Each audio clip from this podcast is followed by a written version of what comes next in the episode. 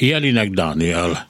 Van neki, van-e, aki ezt a nevet nem ismeri? Hát a NER egyik lovagjáról van szó, bár ő nem sorolja egyáltalán ebbe a körbe magát.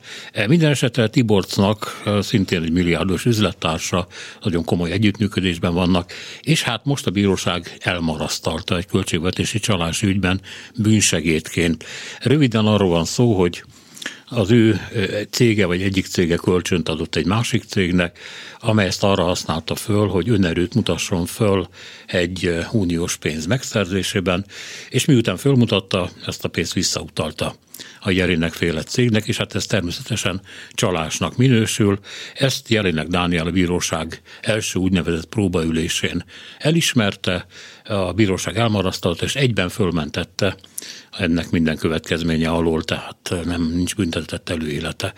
Itt van velünk Bodoki Tamás újságíró, az átlátszó.hu főszerkesztője. Jó reggelt kívánok! Jó reggelt kívánok! És hát akkor az lenne a kérdés, hogy hogyan értékelőn ezt a dolgot. Elég ritka esetnek számít, amikor egy ilyen a belső körbe tartozó ember ellen a legcsekélyebb módon is valamiféle ítélet születik. Hát igen, én elsőre el sem akartam hinni ezt a dolgot, azt hittem, hogy valaki szórakozik velünk, hiszen láthattuk az elmúlt években számtalanszor, hogy hasonló ügyekben elakadtak a nyomozások, és nem jutottak el ezek az ügyek a világ elé. Talán, hogy elég, ha csak a leghíresebb ilyen esetet említjük, az Élioz ZRT és, és Tibor István ügyét. Igen. Jelinek Dániel ügyével kapcsolatban, ami mondom azért ez egy pici dolog, inkább jelzésértékű, és hát ő el is ismert, hogy hibázott. Tehát e, nem volt arról szó, hogy hosszas eljárásra kell készülni, ő nyilván ezt meg is akarta előzni. Szóval lehet-e valamiféle jelnek tekinteni ezt, hogy, hogy hogy mondjam, a belső körrel szemben is kevesebb lesz az elnézés az elkövetkező időben, vagy én túl messzire megyek ezzel? Hát igen, ennek így végül is két interpretációja lehetséges szerintem. Az egyik az az, hogy a, a, a nyomozóhatóság és az ügyészség most már úgy gondolta, hogy, hogy ők nem fognak ilyen politikai szempontokat figyelembe venni, és hogyha értesülnek egy ilyen ügyről, akkor végignyomozzák és bíróság elé viszik akkor is, hogyha bárki van benne. Ez az egyik verzió.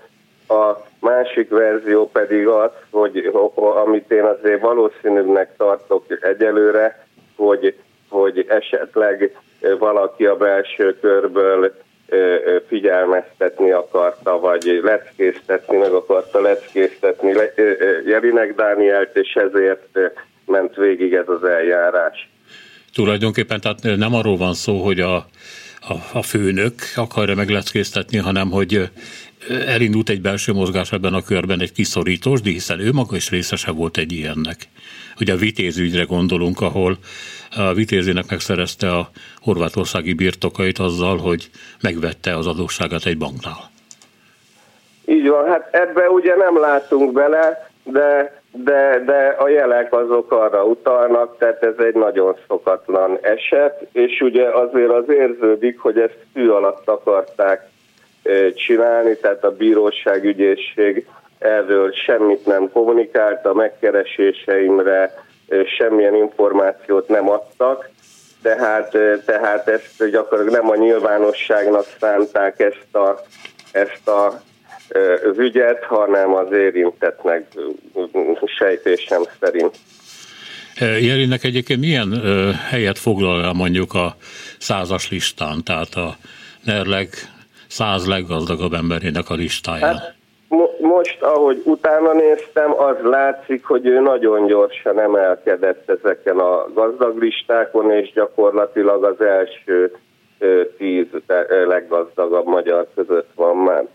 Aha, és viszonylag fiatal emberről van szó. Így van, tehát ő nincs még 50 éves.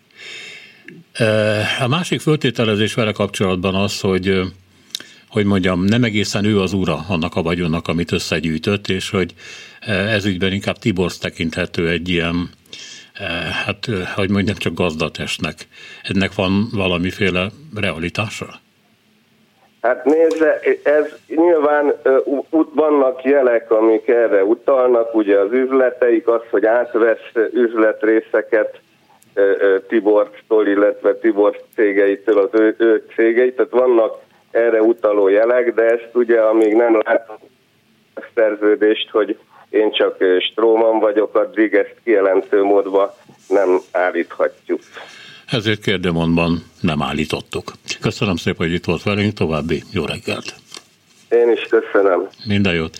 Bodoki Tamás újságírót az átlátszó.hu főszerkesztőjét hallották.